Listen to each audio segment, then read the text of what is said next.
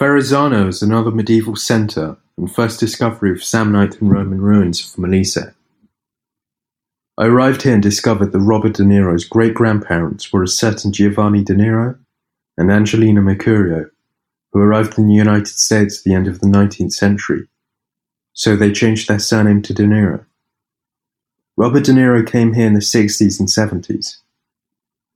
Who knows what it was like then, and if the Carafa castle at least then was open.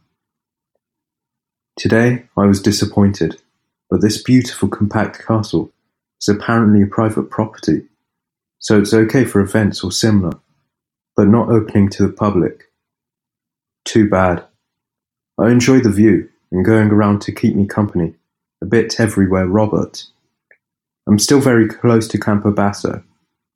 The visit is definitely interesting.